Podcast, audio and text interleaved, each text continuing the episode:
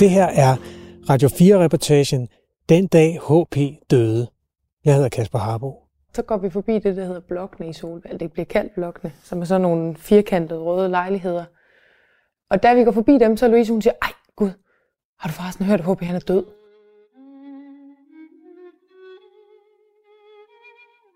Jeg tænkte, hvad? Hvad? Det var sådan lidt et chok, men det var også lidt en, en fornemmelse af, når ja, så skete det. Det var måske heller ikke det mest uventede i hele verden. Og så gik vi lidt, og så kunne hun fortælle lidt om det, fordi hun på en eller anden måde var bundet ind i den historie. Eller hendes lillebrors ven havde været med til at finde ham den aften, hvor han var kommet til skade. Og så senere var død. Når nogen dør, bliver nutid til fortid. Og hos os, der lever videre, så er der et stykke af vores nutid, der holder op med at bevæge sig. Et stykke af vores liv, som bliver flyttet over i historien. Og derfor dør man også selv en, måske en lille smule, når nogen, der altid har været der, ikke er der mere. Det her er min datter Josefine. Hun var 19 år den dag, HP døde. Altså, jeg tror, de umiddelbare tanker, jeg havde om det, var, at det var lidt enden på noget. Og enden på en måde at bo i Solbjerg på, eller en måde at gå en tur gennem Solbjerg på, som ikke ville komme igen. Øhm, og på den måde synes jeg, det var et tab både for rigtig mange mennesker og for en by. Fordi det, han er også lidt af en del af, af den identitet, man har som lokalsamfund, når der er sådan en, en skikkelse som ham, en slidt skikkelse, der går gennem byen. Og så på den anden side tror jeg også, at jeg tænkte, at, at der var noget mening i, at han ikke var her for evigt. Og hvis man har mødt HP eller set HP gå forbi, så tror jeg også godt, man ved, at det ikke var sådan, at man tænkte, at han kommer til at holde resten af århundredet. Så tror jeg, man skal have en lidt anden diæt. Øh, fordi han har jo virkelig, virkelig fået mange øl. som, som i rigtig mange øl. Manden han faldt i søvn med en cigaret. Han var jo hård ved sig selv, Han røg øh, øh, Cecil på det tidspunkt. så, så vi kommer ikke bag på mig. Så gik der jo ild i hans seng. Jeg er færdig som tanger. det kan jeg godt fortælle, Kasper. Døden er jo ikke som sådan noget af det mest mystiske, der findes. Slægt skal følges slægters gang og alt det der. Hver gang er der nogen, der mister noget, men der kommer også noget nyt. Døre bliver lukket, døre bliver åbnet. Men der er også nogle større linjer i det her, og det er i øvrigt også øh, en historie med en løs ende, som kræver en tur rundt i byen. For der er to hovedpersoner i den her historie. Der er en mand og en by.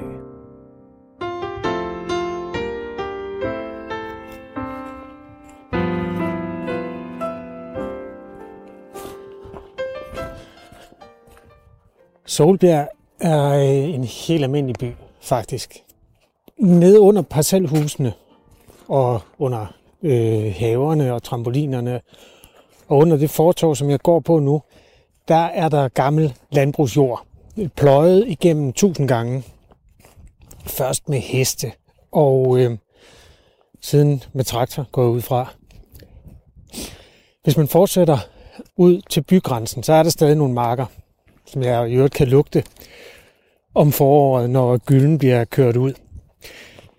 Men byen æder af markerne, hver gang der bliver øh, udstykket. Og det er jo den øh, nyere Danmarks historie i en nødskal. Det meste af Danmark, det var marker for 75 år siden. Og så kom 60'erne og 70'erne og opsvinget der, alle parcelhusene. Huse, som ligner hinanden, og folk, ja, folk, der bor i dem, kommer altså også til det. Det er den almindelighed, som udgør en eller anden gennemsnitsakse i en by. Og det er jo den, der gør, at originalerne stikker ud. Han er altid god som landsby Thorsen. han har altid været ungkald den tid, jeg har kendt ham. Og han har boet på, i hønsehuset på bakken af Solbjerg. Og ja, han har været en klog gammel mand, øh, men altid fuld, synes jeg.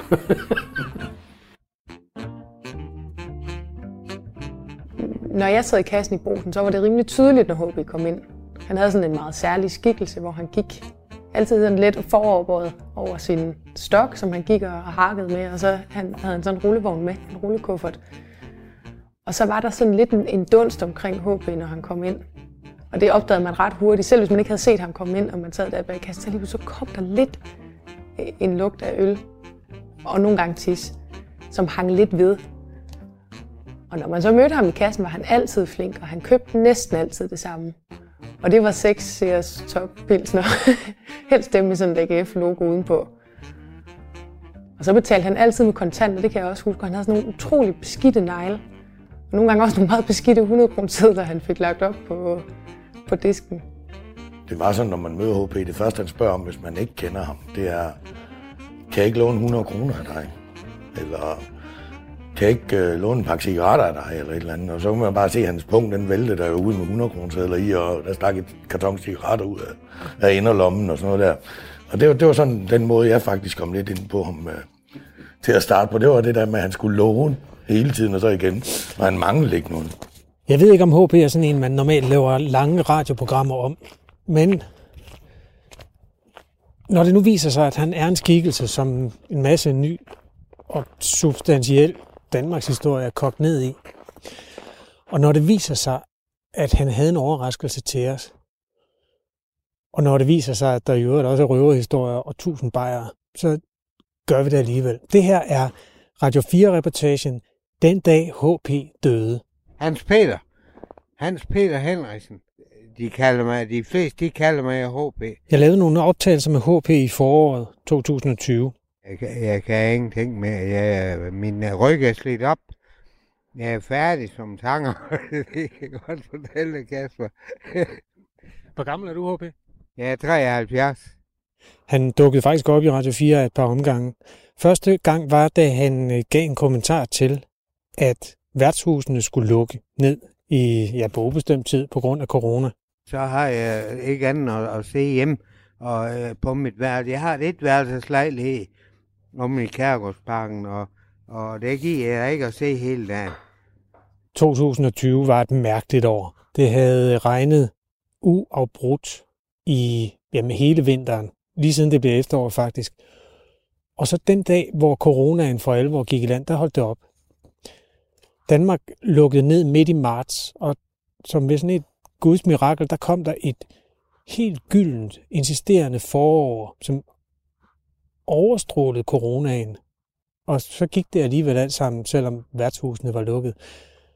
Og jeg mødte HP foran vaskehallen på en mild solskinsdag. Der er sådan et øh, lille underligt plankeværk øh, ved brusens vaskehal. Plankeværket gør ikke nogen nytte andet end, at HP han kunne læne sig op af det, og så kunne han stå der og fortælle om sit arbejdsliv, der startede som landmandssøn og sluttede som Jens Weimann. Først så var jeg en, ved en entreprenør i 6-27 år øh, med at grave kabler og gasrør ned. Og så bagefter, jeg kom jeg til, til at murarbejdsmand. Og så bagefter igen, så, så var det, at jeg kom til en entreprenør igen, hvor at vi lavede belægning. Kantsten, fliser og, og vej. og det, det, det, spand. Og møder du en olding, hvis øjne står i vand. Det er som en Jens det var derfor, hans ryg var slidt op, og han var færdig som sanger. Jens Weimanns liv var fuld af sten. Det var en af de sange, som jeg blev fodret med, da vi havde musik, da jeg gik i, et, i folkeskolen. Altså sange om det der Danmark, som, hvor sneflokke kom vrimlende, og hvor øh, man havde georginer og bunderose nok, og så den der med Jens Weimann, der en eller anden dag, efter at have hamret og banket på vejene og anlagt det Danmark, vi kender, øh, pludselig faldt om og blev båret hen over heden og kylet i et hul. Det var som en Jens Weimann, han tabte hamren bræt. De bar ham over heden en kold decembernat. Og så bliver nutid til Danmarks historie efterhånden, som de stempler ud af alle de her gamle bondesønner og vejmænd. Min knejt, han ringede til mig, og så siger han, far, HP er død. hold op, så altså, det var godt nok en træls nyhed. Og så øh, ringede jeg til Anton. Det sved i øjnene. Altså, jeg gik ved, var på arbejde, og jeg stod sammen med nogle gutter. Jeg var nødt til at gå væk, fordi det skulle ikke... Øh, det, var, det var en hård nyhed, synes jeg, det var. HP øh, i ens tanker, der øh, vil han altid skulle være her, og det tror jeg også, han vil blive ved med at være. Man kunne jo sagtens få tanken, at det måske også var mærkeligt, at han har holdt så længe, som han egentlig har. Altså, øh, fordi han har jo virkelig, virkelig fået mange øl. som, som i rigtig mange øl. Og der, der synes jeg måske nok, at det, det kunne da ikke være så overraskende. Altså, for, men lige da jeg får det at vide, der kunne det lige så godt være for mig. Altså, der, der tænkte jeg, kan jeg vide, om han har været fuld og faldet ned ad trappen, eller altså over ved sin lejlighed og sådan noget der, altså, eller om han bare var faldet om og var død. Altså, det var jo sådan... Christian, han kunne fortælle mig, at uh, hans søster, Maria, har ringet til Christian, så det er vi, at vi er ude på tredje hånd, som Maria så har hørt det fra sin mor, som har set, at HP var kørt væk i en ambulance. Og derved skulle han jo være afgået ved døden. Ved et fald i Kærgårdsparken. Alle byer har mindst to ansigter. Man kan sige, øh, om foråret og sommeren, når solen er fremme, og alle mennesker også er fremme, så øh, er det et meget venligt udtryk. Og så omvendt på sådan en dag, som i dag, hvor øh, sneen er sådan, ligesom sådan nogle små nåle, der står ind, der, øh, der er det en relativt uvenlig by, vi går tur i. Ricky øh, Becker, hvor længe har du boet i Solbjerg? Øh, faktisk hele mit liv. Dengang du var barn, øh, hvordan kendte du HP dengang? Jamen, jeg stiftede jo først bekendtskab med ham, jeg var en lille dreng. Vi hentede jo æg ude ved ham og hans far ude på en gård herude, i, lidt uden for Solbjerg. Ude på Solbjerg Hedevar her faktisk. Så det var første gang, jeg stiftede bekendtskab med ham. Ellers så har jeg jo sådan fulgt ham op i, som teenager også, og ja, jeg mødte ham på bodegaen, og ja, Hvordan så der ud ude ved hans far og ham? Jamen, det var sådan en hyggelig lille gård med gris og nogle par heste og ja, sådan gammel øh, stuehus og stor skink og alt det der, som man nu havde dengang.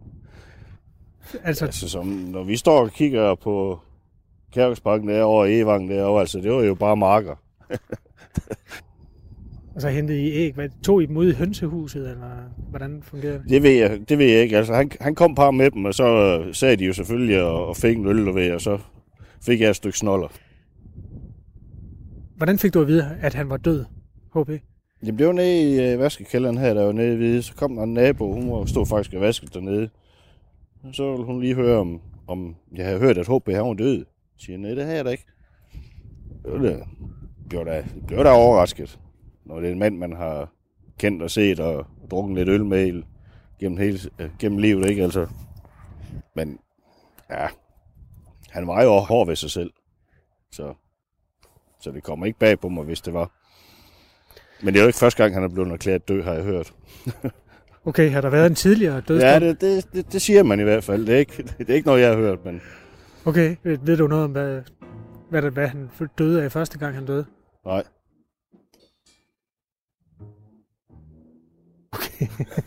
det, må jeg lige opklare senere.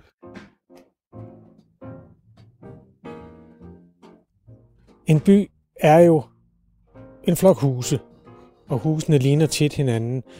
Og ofte kommer menneskerne, der bor i dem, også til at ligne hinanden, og så sker miraklet altid, at øh, der opstår originaler. Mindst en. Alle små byer har mindst en original, og de store byer har flere. Da jeg boede på Østerbro i København, der var der en, der var sådan en kvinde, der øh, gik og sang for sin hund. Det var ikke, fordi hun var sådan i sin egen verden. Hun, var, hun hilste, når hun gik forbi. Men de havde noget sammen. Og øh, ja, altså en stor by er jo primært en hel masse små byer, der ligger samme sted.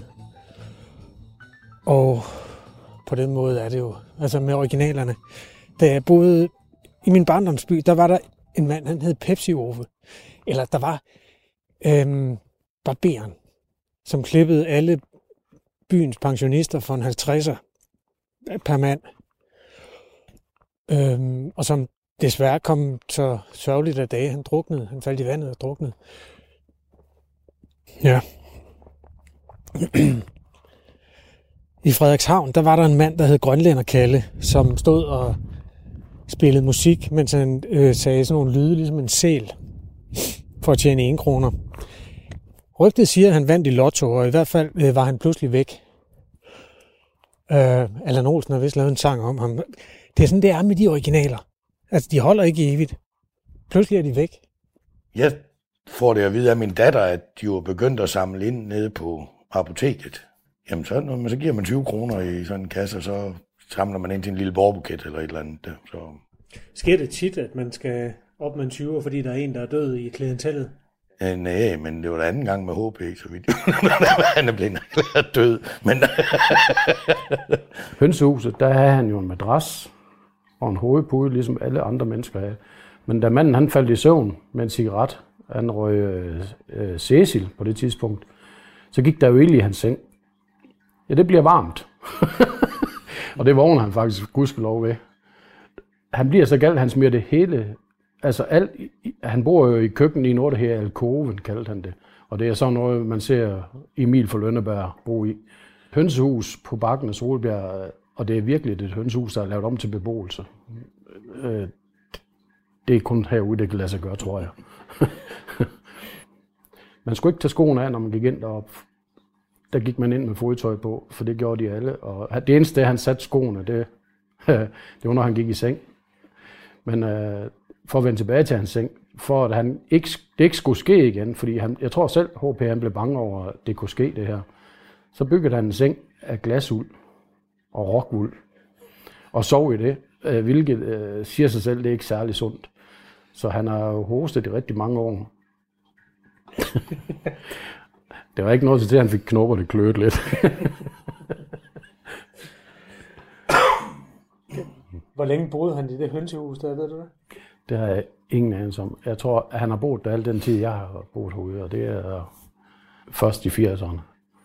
Jeg har jo kørt HP hjem flere gange, fordi det ikke har været, han ikke har været i stand til selv at gå. Jeg kan sige, at jeg er jo den heldige ejer, jeg har haft begge værtshusen her i byen. Der er to værtshuse i Solbjerg. Frank Guldbrand har prøvet at eje dem begge to. Og derfor er han god at kende, hvis man skal hilse på byens historie, sådan fra den kant.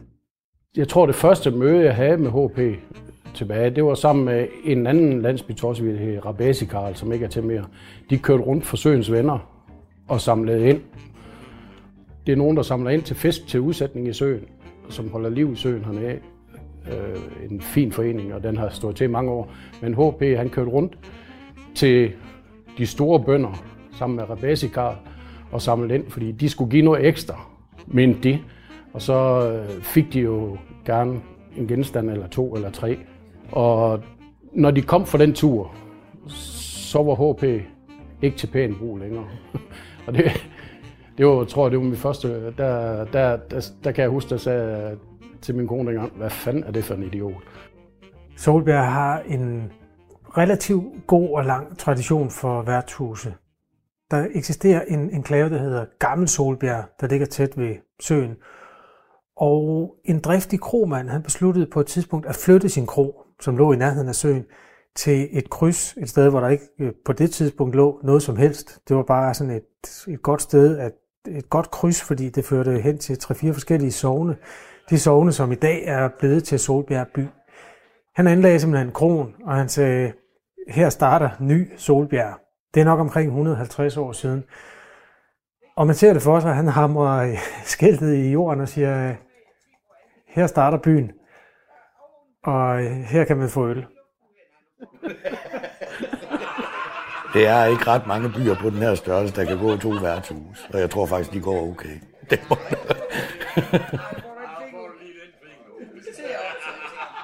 Det, det er simpelthen bare en, en fornøjelse.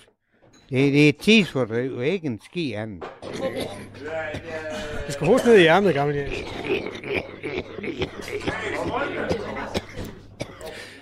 Det her er de optagelser, som jeg lavede på det værtshus, der hedder Det Lille Apotek sidste forår. I daglig tale bliver det lille apotek også kaldt bodegaen, men der kan man godt blive lidt forvirret, for der er også noget, der hedder Solbjerg Bodega, som i daglig tale hedder bodegaen. Så når nogen har været på bodegaen, er det ikke altid, øh, det lader sig opklare, om det er den ene eller den anden, og ingen kan altid huske. Men det er også lige meget. Den aften på det lille apotek, der var HP i topform. Det var godt. Det var godt. Godt, du er tilfreds, HP. Ja, det er så lang tid, at du lige, du kan lige ringe med klokken der. Så, Hvad sker der, hvis man ringer med klokken? det er ikke noget at prøve, jeg ved ikke. Jeg har aldrig prøvet. Du lytter til Radio 4-reportagen den dag HP døde, og jeg kan godt love dig, at vi vender tilbage til ham lige om lidt. Det vi ved er, at øh, Solbjergs mentale flag øh, er gået på halv, byens original er kørt væk i en ambulance uden udrykning. Ordet er løbet byen rundt, og som sådan er der ikke øh, noget som helst mystisk ved det. Så det kommer ikke bag på mig, hvis det var. Så tror jeg også godt, man ved, at det ikke var sådan, at man tænkte, at han kommer til at holde resten af århundredet. Han var jo hård ved sig selv. Så Man kunne jo sagtens få tanken, at det måske også var mærkeligt, at han har holdt så længe, som han egentlig har. Det er ikke noget, der får folk til at undre sig i den forstand. Men om lidt skal jeg fortælle dig om en sms, en besked, der vender historien på hovedet. Øh, det her er jo også historien om en by, og historien om, hvordan mennesker eksisterer sammen. Vi er flokdyr. Og i øvrigt er det også historien om, hvordan øh, nutid bliver til fortid hele tiden, hver gang nogen dør. Epokerne i vores historie er jo sådan preserveret i de her lange menneskeliv. Og de øjenvidner, de forsvinder, når deres liv slutter. Det er der, min by er sådan et øh, mikrokosmos på en form for nyere Danmarks historie. Noget af den i hvert fald. Der står stadigvæk nogle få bondegårde, så nogle ligesom HP's øh, barndomshjem i udkanten af byen. Jorden er jo solgt fra for længst. Øh, markerne er blevet til byggegrunde, som der står huse på, fulde af nye mennesker og drømme og liv. Og så de gamle bondehus, øh, de er jo blevet altså, isoleret og sæbeskuret, og mm, så bor der nogle nye, unge, glade familier derinde med, de har, de har et par børn, der helt sikkert ender med at være IT-iværksættere eller mikrobiologer et eller andet sted, hvor de så skal sidde varmt og godt i, i øh, videnssamfundet et sted. Og det er sådan set rigtig livsbekræftende med det sådan en dødshistorie, at alting går videre ovenikøbet bag ved de samme mure og oven på den samme gennempløjede muljord. Da HP var 15, der øh, rejste han hjemmefra for at tjene penge på en bondegård. Prøv at forestille dig det i dag. Altså, at forældre sender et barn, en, sådan en konfirmationsdreng, ud og tjene penge. Man vil jo blive lagt på jul og stejle. Og Facebook og Twitter. Og ja. Men når der var syv søskende, så var det, det var bare måden, man gjorde det på dengang. Der, hvor vi er i historien nu, det er, altså, rygtet løb. Værtshusgæsterne samlet ind. Hjertet blev blødt, og historierne kom frem. I flere år har jeg haft HP om at holde juleaften, da børn var mindre. Det eneste krav, vi havde til HP, det var, at han skulle komme nyvasket og så rimelig ædru. og det har han overholdt, og han har været om at spise and, og han har haft en gave med til mine børn. Og det er, det, der kan man godt få lidt gås ud af. Altså, Var nogen af jer, der tænkte over, at man egentlig nogensinde havde fortalt HP, at man satte pris på ham? Jeg har ikke øh, fortalt ham det. ja, jeg har, jeg har sagt tit til HP, at jeg synes, han er en idiot. Og det, det synes han faktisk, det er gensidigt. Ja, det er sådan, det er med kærlighed. Den har sit eget sprog. Det var lidt enden på noget. Og enden på en måde at bo i Solbjerg på, eller en måde at gå en tur gennem Solbjerg på, som ikke ville komme igen. Men så var det, at øh, Josefine, min datter, hun fik en besked. Kasper har sagt, at HP ikke er død alligevel. Rødt hjerte. Kasper har sagt det. Er det hendes bror? Det er hendes lillebror, ja. At HP ikke er død alligevel. Ja. Rødt hjerte. Var det, hvad du fik at vide? Det var, det var den info, jeg fik. Og det røde hjerte, det har givet lidt punktum i moderne beskeder. Så når der er et rødt hjerte, så er vi færdige. Havde du brug for at vide mere? Det kan jeg se, jeg ikke havde, for det jeg skrev, det var, nå, det var da godt. Rødt hjerte.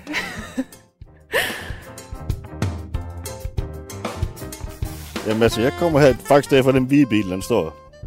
Kom jeg gående, og så står han her og hænger op på skiltet derhen. Men der dø. død. Så det blev jeg sådan lidt overrasket over. Han stod og hang der. Jeg siger, hvad fanden HP? Jeg, jeg troede, du var død. Det var han da ikke. Så brummede han lidt, og så gik han videre. ja. Så da den har ringet to gange, så bliver der bare sagt, det er og så siger jeg, Nå HB, jamen jeg ringer sådan set til dig bare for at høre, om du har det godt. Jamen, jeg har det sgu fint. Jamen, øh, det er fordi, de siger, at du er død.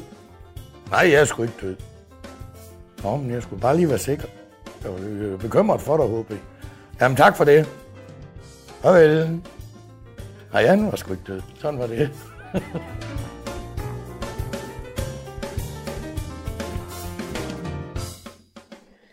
For helvede, hvad er det også for noget? Altså, en, en mand, der drikker 1000 bajer, falder ind i et skilt, og pludselig så løber det som en steppebrand rundt i en lille by. Løber alle rygter på den måde i, den? Ja, det tror jeg faktisk. I hvert fald i den gamle del af byen, kan man sige. Jeg ved ikke helt med over ved de nye derovre på. men men øh, altså, de gamle, og så nok specielt de der par værtshus, der er dem, der kommer der. De behøver ikke komme der hele tiden eller et eller andet. Vi er lidt nogle sladertanter og sådan noget, når det kommer til stykket jo. Altså, der er ikke så meget at sige der. Har du hørt? Altså, det, det hører man faktisk ret tit, når man er på værtshus jo. Den har du hørt.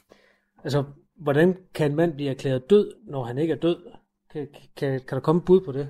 Mm, Jamen altså, det, det, det, jeg tror ikke, der skal så meget mere til end den der ambulance, der kører lige så stille væk. Hvis der er nogen, der har set, at han er blevet smidt ind i den ambulance, og så kører den væk uden udrykning og sådan noget der, så tror jeg, jeg er hurtig. Og hvis man så siger det til de rigtige personer, så får sladeren i hvert fald øh, lov til at løbe lidt stærkt i, i nogle dele af Solbjerg i hvert fald. Der er ingen grund til at nævne navne.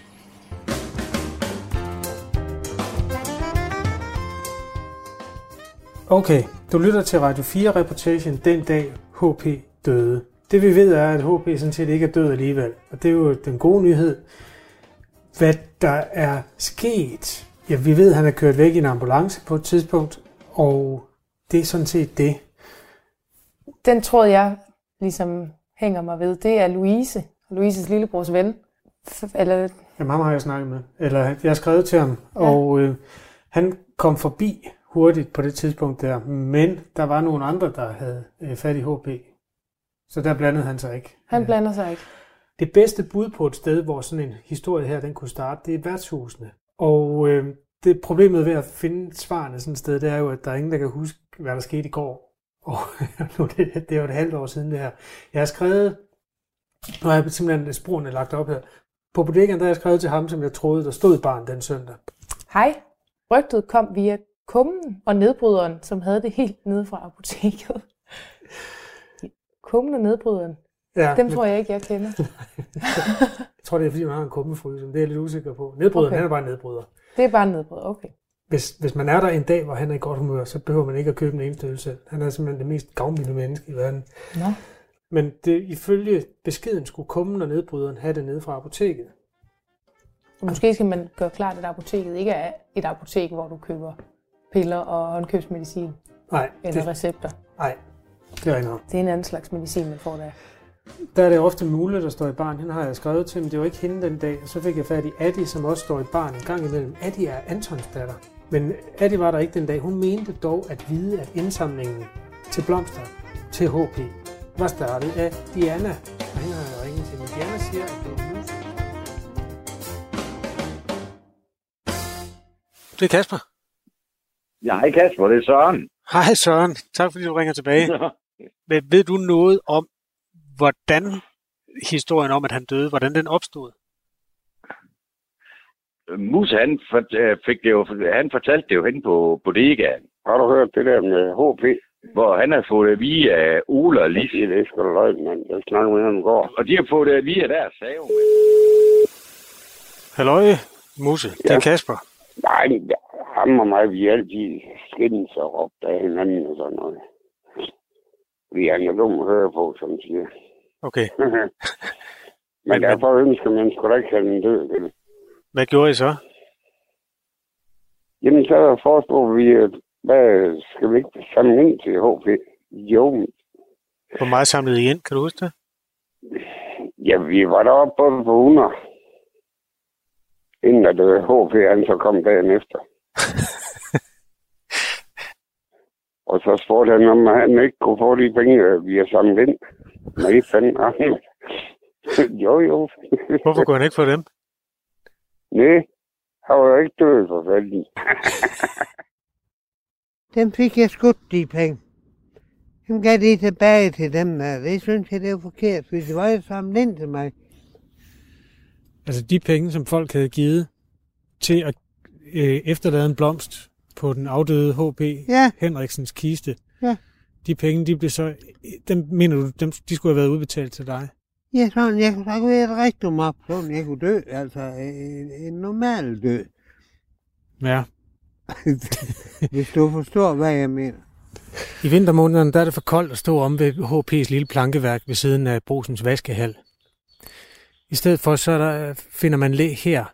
Øh, Der er sådan et lille skovstykke langs med Hej, hej, boldbanerne. Må jeg låne sutten i dag? Over for en af børnehaverne. En lille sti, der i virkeligheden fører op til blokkene, Ved du ikke? Nej. Det må jeg aldrig. hvor HP bor. Han fik en etværelseslejlighed dengang øh, hønsehuset på bakken. På en eller anden måde. Langt om længe blev det dømt for uselt. Øh, man kan sætte sig på bænken her. Eller man kan stå op ad skraldespanden, hvis man har en gammel vejmandsryg, som er slidt op. Men Kan du lave en historie ud af det? Mm. Og jeg tænker jo også, øh, det som du har prøvet, det som du prøvede der, det var jo, at du fandt ud af, hvad sker der den dag, hvor jeg dør? Nej, jeg vil ikke påstå, at for, for den der jeg dør, altså rigtig dør, øh, der, øhm, der, der er bare et, hår, et, et, et stort hul. Du er ikke øh, religiøst anlagt. Er både konfirmeret og begravet. Nej, ikke begravet endnu. men øh, men øh, jeg, jeg er døbt og konfirmeret. Ja. Men øh, bagefter, der er, efterhånden, så er det som om, at den, noget af bibelhistorien, den synes man lidt øh, u- urealistisk. Det passer ikke alt sammen. Jeg har fuldstændig opgivet at finde ud af, hvem der var skyld i, øh, at HP døde. Men han døde trods alt også kun en dags tid. Og han står her jo igen, så måske gør det ikke så meget. Nå, skål, OB. Skål, HP. Jeg er glad for, at du ikke er død. Hvad? Jeg er glad for, at du ikke er død. Død? Ja. Nå, jamen det er jeg jo. Hvordan fik du selv at vide, at du havde været død? Jeg, jeg kom jo ned øh, det er om morgenen, øh, ikke om morgenen, det var om formiddagen. Og så øh, gik der ind dernede, så sagde han, du er da ikke helt død, sagde han til mig. Så sagde han, død? Hvad fanden skulle jeg være død af? Du var ikke klar over, at du var død. Nej. Jeg havde fået en lille flæng i, øh, i baghovedet, og der, der var jeg så blevet kørt ud på skadestuen og har fået syg. Det var, jeg fik to sting. Men fortæl lige, øh, altså du havde åbenbart et styrt. Ved du noget om, hvad det var, egentlig var, der skete, dengang du, du faldt og slog hovedet? Jeg røg bagover i, en, øh, i et skilt, der hvor jeg plejer at stå og lige øh, tage slutter, inden jeg går op. Og, og så øh, er der sådan nogle, øh, der, der er sådan nogle øh, skruer på, du ved, og så ramte jeg dem. Og, og de øh, lavede sådan en revn bag i, i, øh, i knolden på dem. Og det blødte jo noget helvede. Og så var der, at Kjeld, han, han ringede til en ambulance for at få mig på skadestuen. Og den, den kom jo heldigvis, den kom jo uden øh, udrykning. Og, og den kørte også derfra uden udrykning. De- De skulle bare lige have mig med, så jeg, jeg kunne blive syg. Og, og jeg kunne forestille mig, at fordi at jeg, de så kørte derfra uden udrykning, Nå, det var sådan, det startede, fordi du kørte afsted, og der ikke var sirene på. Hvad? Fordi der ikke var sirene på ambulancen, da Ja. den kørte væk med dig. Så tænkte de, nå, så er det slut. Ja, han er nok død, så. Hvis det er på den måde, man skal dø, så vil jeg da, det er jeg da ligeglad. Var det sådan en soloulykke med det skilt, der du kom op og slås med? Ja, det var det, fordi at det er jo dengang, jeg havde dårlige ben. Hej, HP. Her HP for efter tiden. Hvad for noget? Her HP. Ja, HP. Du er henne i brusen. Ja, okay. Men er det, det er noget skidt, når jeg lukker ud om folk, at de er døde. Det, som jeg også kom til at tænke på med dit liv, altså du er født i 46, ikke? Eller 47? 47. 47. Det er, at det, det er også sådan, på en eller anden måde, hele den røde tråd fra dengang, hvor Danmark var sådan et bundeland, til nu, hvor det er sådan et, Ja.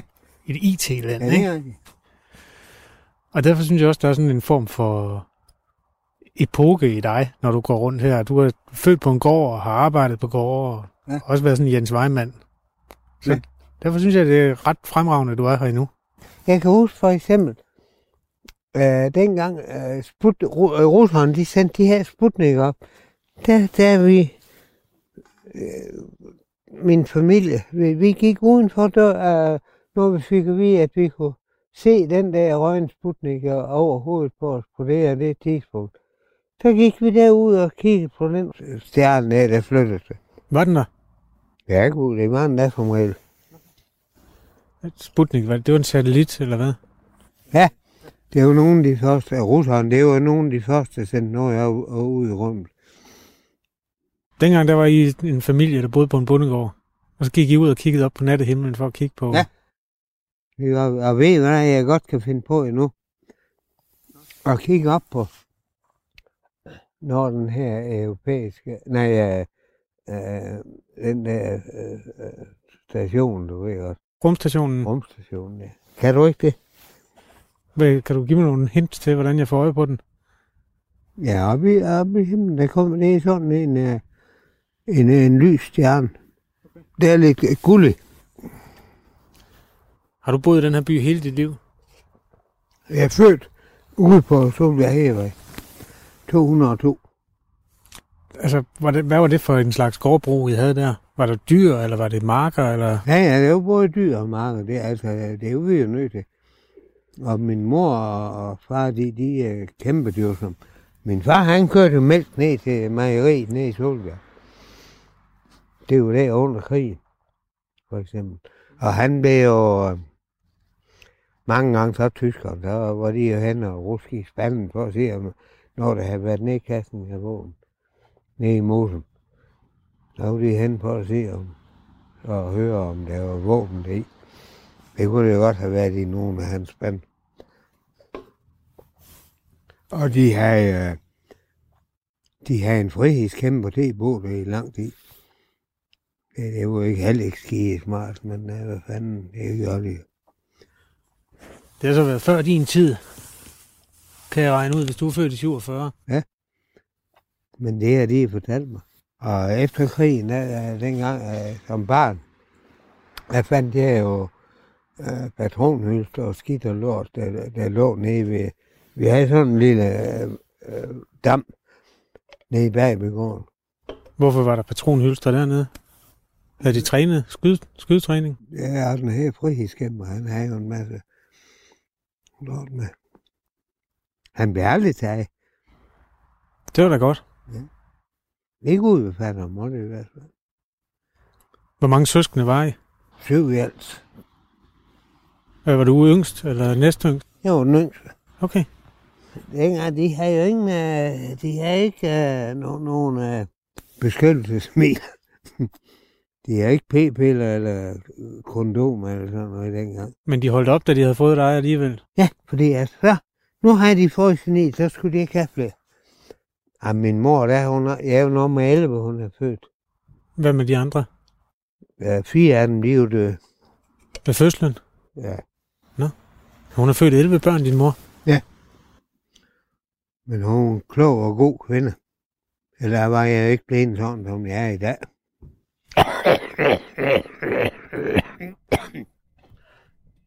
Ja, det er corona, halløj. Det bærer du meget godt. Taler du nogensinde med nogle af dine søskende? De andre søsken, de er døde. Okay. Så, men uh, jeg snakker samtidig med min... Uh, det gør jeg her i jul med min søsters datter. Og dem uh, snakker jeg der samtidig med. Jeg kan jo ikke lade være med at tænke på, om ikke det er mærkeligt at være den sidste, der er tilbage i byen. Altså når du har haft en familie, der var her. Om, om du ikke synes, det er mærkeligt at være den eneste, der er tilbage. Er det ikke ret naturligt, at, at, at de gamle, de falder fra? Hej. Jo, jo.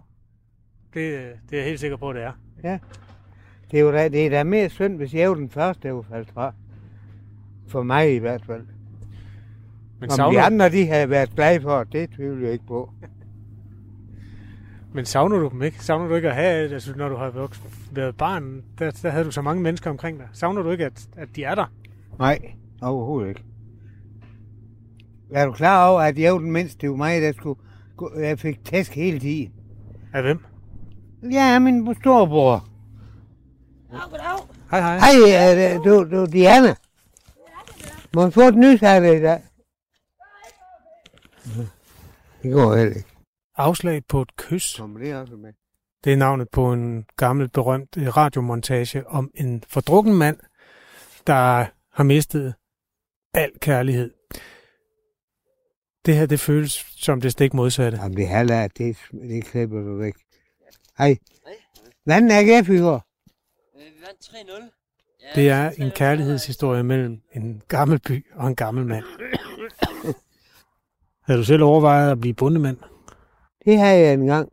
Men øh, det, det kom jeg i tanke om, øh, det fandt jeg ud af, at det kunne aldrig gå. Du kan sgu da ikke leve af 20 tønder land. Jo, og ude på he, er ude, er ude på Solvær Hemark. Så det, det er en beting, at du stadigvæk skal have et job. Og når du så har, har øh, et, øh, øh, et job ved en entreprenør eller sådan noget, så, så skal du have hjem og passe det andet bagefter. Det gør jeg ikke. Så har du ingen, så har du ingen fritid. Far, han kunne heller ikke leve af, af, af de der 20 land. Han, han kørte kørt jo med, som jeg har sagt. Og så kørte han jo også øh, varetur for brusen. Indimellem. Øh, det var jo det var nødvendigt for at få det til rundt. Og så vi øh, knejder der, der boede hjemme dengang. Vi arbejdede så nede ved naboen. Jeg tjente for eksempel selv til mit konfirmationstøj, og, og jeg gjorde min mor det også, min ældre bror. Det var vi jo nødt til, simpelthen, for vi kunne ikke, uh, far han kunne ikke betale alting. Men ellers, ellers havde vi det sgu godt. Hej igen. Hej igen.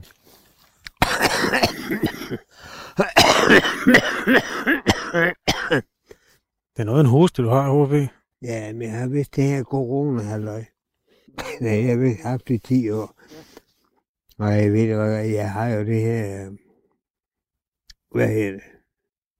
De når jeg må ikke røde, for eksempel. Hvad er det her? Bronkitis. Ja, det har jeg. Rygerlunger. Ja, hvad er det her? Det kan jeg ikke huske. Det er sgu det. Jeg får der medicin på. Jeg får sådan en hver morgen. Sådan en, øh. Men ved du hvad? Der er mange mennesker, uden at de har røgen, at der har fået kol. Kol. Ja. Lunger ligesom. Det er rigtigt. Fordi at, at luften, den er jo fyldt med partikler. Uh, gas og skidt og lort. Alle de der lastbiler og biler, rundt. Alt deres udstødning, det, det, er, det er ødelæggende for helbredet. Så derfor vil jeg egentlig håbe, at vi efterhånden kan få nogle flere elbiler, som, som enten, jeg håber, at, vi, at de, de bliver ladet op af strøm øh, fra vindmøller. Hvor mange år gik du i skole? Syv år. Syv år. Ja, det er derfor, jeg er dum, jo. Der kom jeg godt nok på landbrugsskole bagefter. Eller på øh, efterskole bagefter. Ude i EO efterskole. Det var et godt sted. Og så efter det halvår, der, der kom jeg så tilbage til den plads, som, øh, hvor jeg kom ud og tjene som 15 år. Prøv lige at fortælle om det. Hvordan var det at komme ud? Altså 15 år, der vil man jo i dag, der vil man jo ikke sende sine børn ud for at arbejde i den alder. Hvordan var det for dig? Jamen, det, det var normalt dengang for folk. Altså, det, det, øh, jeg er jo glad for at være der. Jeg blev jo betragtet som en af, af familien. Altså, når der var fester og sådan noget, så var jeg med. Og, og hvis de skulle i byen, så var jeg også med. Det eneste, jeg blev fri for, det var når de skulle i kirke. Det skulle de hver søndag, der, der kom jeg ikke med. Var det okay? Ja. Nå. Men jeg havde det nemt godt. De var gode ved mig. Det var det. Tjente du penge så? Jeg tjente, det første år, jeg, jeg var ude og tjene, der tjente jeg 3700 om måneden. Om året. Om året. 3700. Jeg husker, at første fatter, han var med op og fest mig. Fordi altså, jeg var ikke gammel nok. Så øh, far, han, han, så sagde han øh, 3500. Ah, så sagde Torvald, så Svendgaard, som han er. Jeg vil nu godt give 3700. Jeg fik jeg 3700. Jeg har ikke brugt en eneste af kronerne, da jeg, da jeg efter et år. Det har jeg ikke. Nej, for jeg har hakket rår, du ved godt, for, til alle mine lommepenge. Men jeg brugte jo ingen penge. Jeg har hverken drak øl, eller jeg kendte jo ingenting med tøse eller sprut. Var det sådan en lille familiegård også? Ligesom den, du kom fra? Eller lidt større? Ja, det var noget større. Det var dobbelt så stor godt, vel? To og en halv gange så stor. Det er jo et godt sted at være. Har, har du en med? Ja. Der er en her. Jeg. Men jeg kan sådan set ikke forstå, at du er interesseret i uh, mit liv. Hvorfor er du det? Det er fordi, jeg har også øh, børn på 15, som øh, lever et helt andet liv, end det, du beskriver der. Og jeg synes på en eller anden måde, at du er sådan en, øh, en chance for at få noget at vide om, hvordan det har været. Ja, ja det, det er da rigtigt nok, men uh, sådan er det jo ikke i dag. Hvor lang tid var du ude? Altså, var det kun et år, du var ude og, og arbejde på den gård der? Jamen, der var det jo efter, at jeg havde været på, landbrugsskole, eller på efterskole. Der kom jeg tilbage igen, der ville de gerne have mig igen. Næste år, der ville han jo gerne have haft mig. Men øh, der var det en af mine naboer, der hvor at jeg, var, øh, jeg samtidig havde arbejdet, hvor jeg havde tjent til min øh, kommissionstøj. Så ville han også gerne have mig. Og, og så øh, synes jeg, det var nemmere. Fordi at jeg skulle også hjælpe til hjem. Fordi min mor, hun var blevet en øh, handicappet. Hun, hun fik en valide rente. Hun kunne ikke hjælpe til hjem. Og så, øh, så gik jeg så ned til ham i stedet for, fordi at det er jo nemmere. Dengang du boede sammen med din far, øh, var det altså til sidst, var det kun ham, der var tilbage sammen med dig så? På Ja. gården? Ja. Ja, det var. Drev I stadigvæk landbrug der? Du og Nej, din nej. far? Nej, det er ikke. Det er jo solgt. Ja. Så var det, at han flyttede på plejehjem. Der var han delen med glad for at være med. Der måtte han, han var den første, der fik sin hund med hernede, den nede Poggi. Så han var glad. Var det der, du flyttede op i det berømte hønsehus? Ja, der flyttede jeg der. Jeg har hørt øh, Frank fortælle nogle fine historier om hønsehuset. Blandt andet, at du blev, havde held til at brænde din seng af på et tidspunkt. Er det rigtigt? Ja, det var sgu tæt på. det var engang, jeg røg smøger. altså, det er altid skulle være det. Det var ske. Og blade.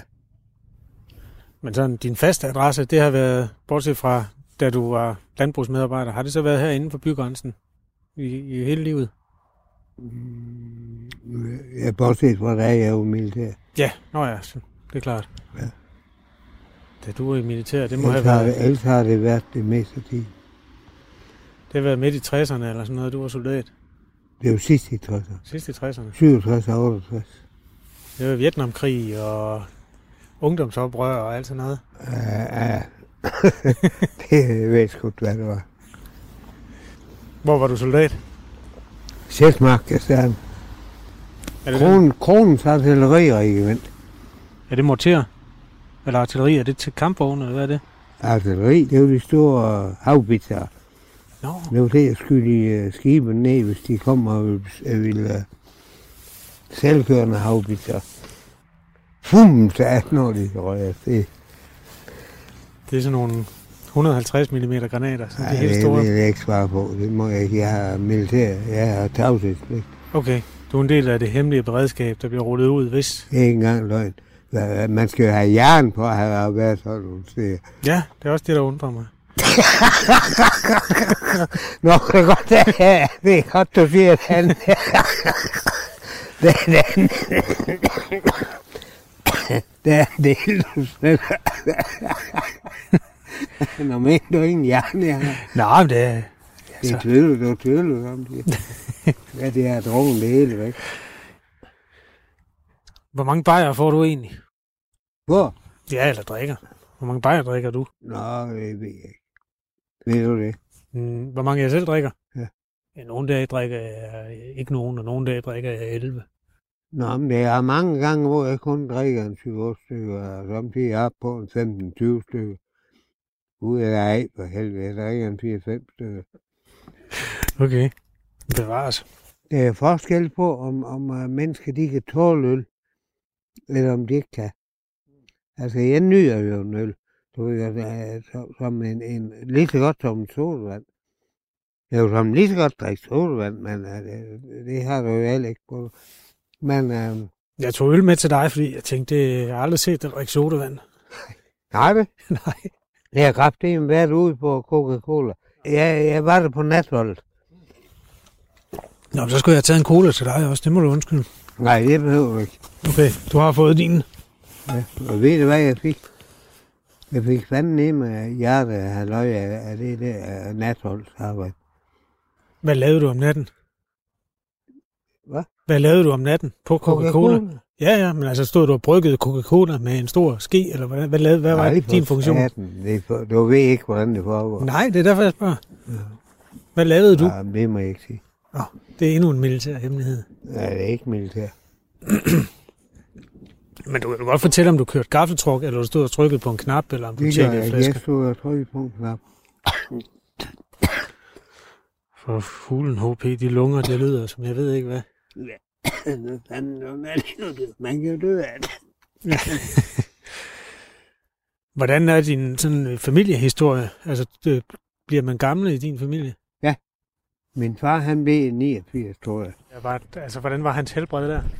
Det var, han, han, var så åndsfrisk. Han gav mig ikke at leve mere. Der kan man godt få træt af det, som de kalder. Ja, midt af dage. Ja, midt af var sådan. Kan vi have mere bliver det til det? Ved jeg ikke. Hvordan har du det nu? Jeg trænger snart en øl. Du har en hel taske fuld der. Det var godt. Og jeg har regnet med, at jeg skulle blive 108. Lægerne, de siger på, hej, både mit hjerte og det hele, det, det funktionerer så godt, så godt. Okay. Har du, øhm, altså nu her, hvor du har prøvet at være død en gang, øh, har du egentlig tænkt over, hvordan du helst vil dø?